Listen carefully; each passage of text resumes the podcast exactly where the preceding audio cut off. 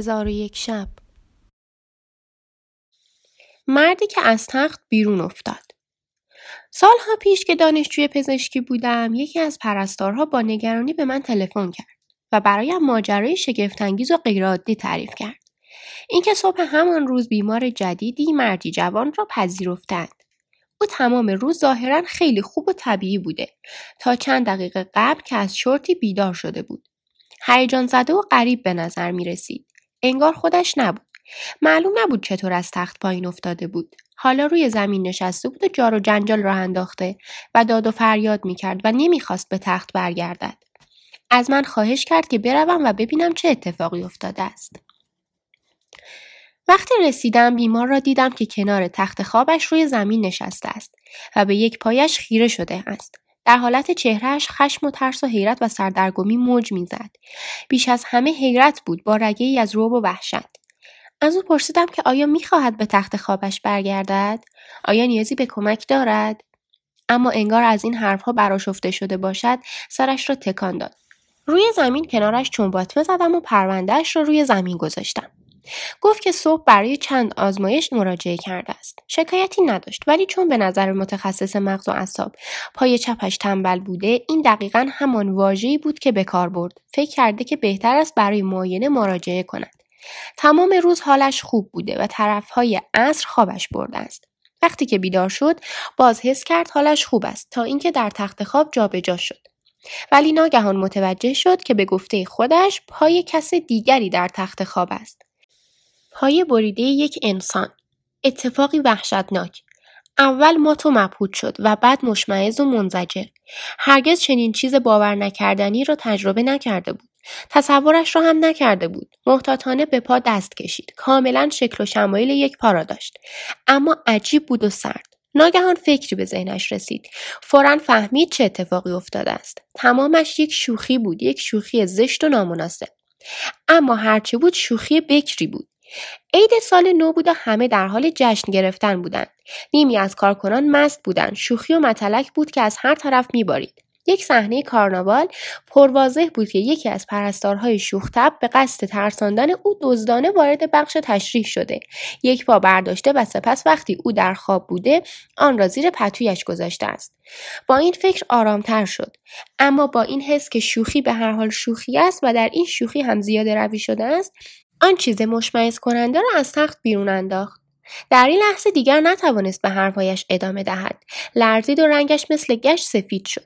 وقتی چیز را از تخت بیرون انداخت، خودش هم به ترتیبی با آن رفت و حالا آن چیز به او چسبیده است.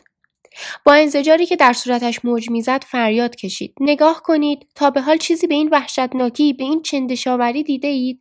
فکر کردم نشه کسی است که تازه مرده، اما این غیرعادیه و جوری به من چسبیده که انگار مال یک جنازه است.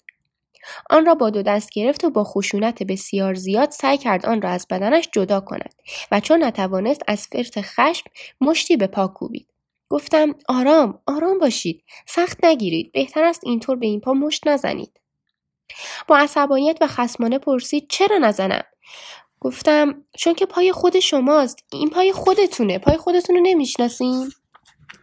با نگاهی که در آن منگی، ناباوری، وحشت، بهت و همچنین شک و تردید در هم ترکیب شده بودند گفت: آخ دکتر، دارید سر به سرم میگذارید. شما هم با آن پرستار تبانی کرده اید. شما نباید با بیمارتان اینطور شوخی کنید.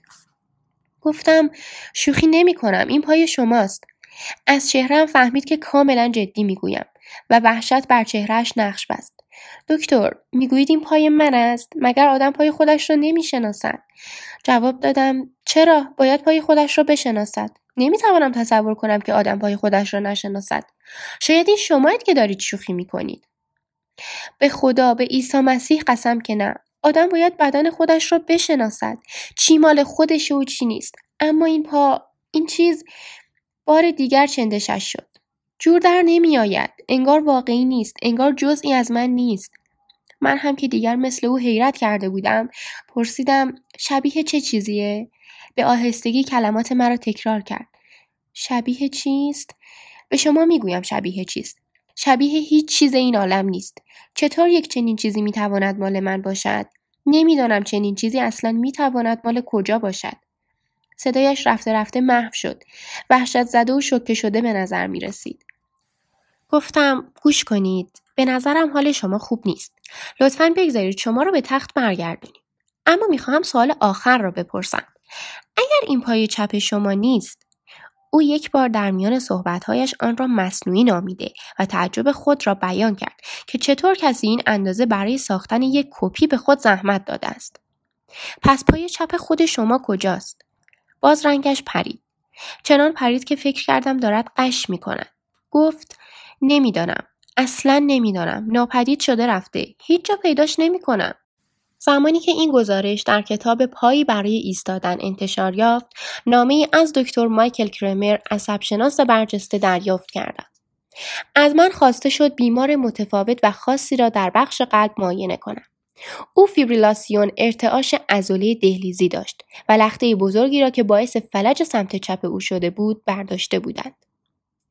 از من خواستند او را معاینه کنم، چون شبها همیشه از تخت بیرون میافتاد و متخصص قلب نمیتوانست بفهمد چرا. وقتی از او پرسیدم شبها چه اتفاقی میافتد، به صراحت گفت که شب وقتی بیدار میشود همیشه یک پای مرده سرد پرمو پیش خود پیدا میکند که نمیتواند بفهمد از کجا آمده و نمیتواند آن را تحمل کند و بنابراین با دست و پای سالمش آن را از تخت بیرون میاندازد و طبیعتاً خودش هم با آن از تخت بیرون می‌افتد. او نمونه مجسم فقدان کامل آگاهی به عضو فلج در سمت چپ بود. اما نکته جالب توجه آنکه چون تمام حواسش به آن پای غریبه آزاردهنده‌ای بود که آنجا افتاده بود، نمی‌توانستم به او بفهمانم که آن پای خودش است.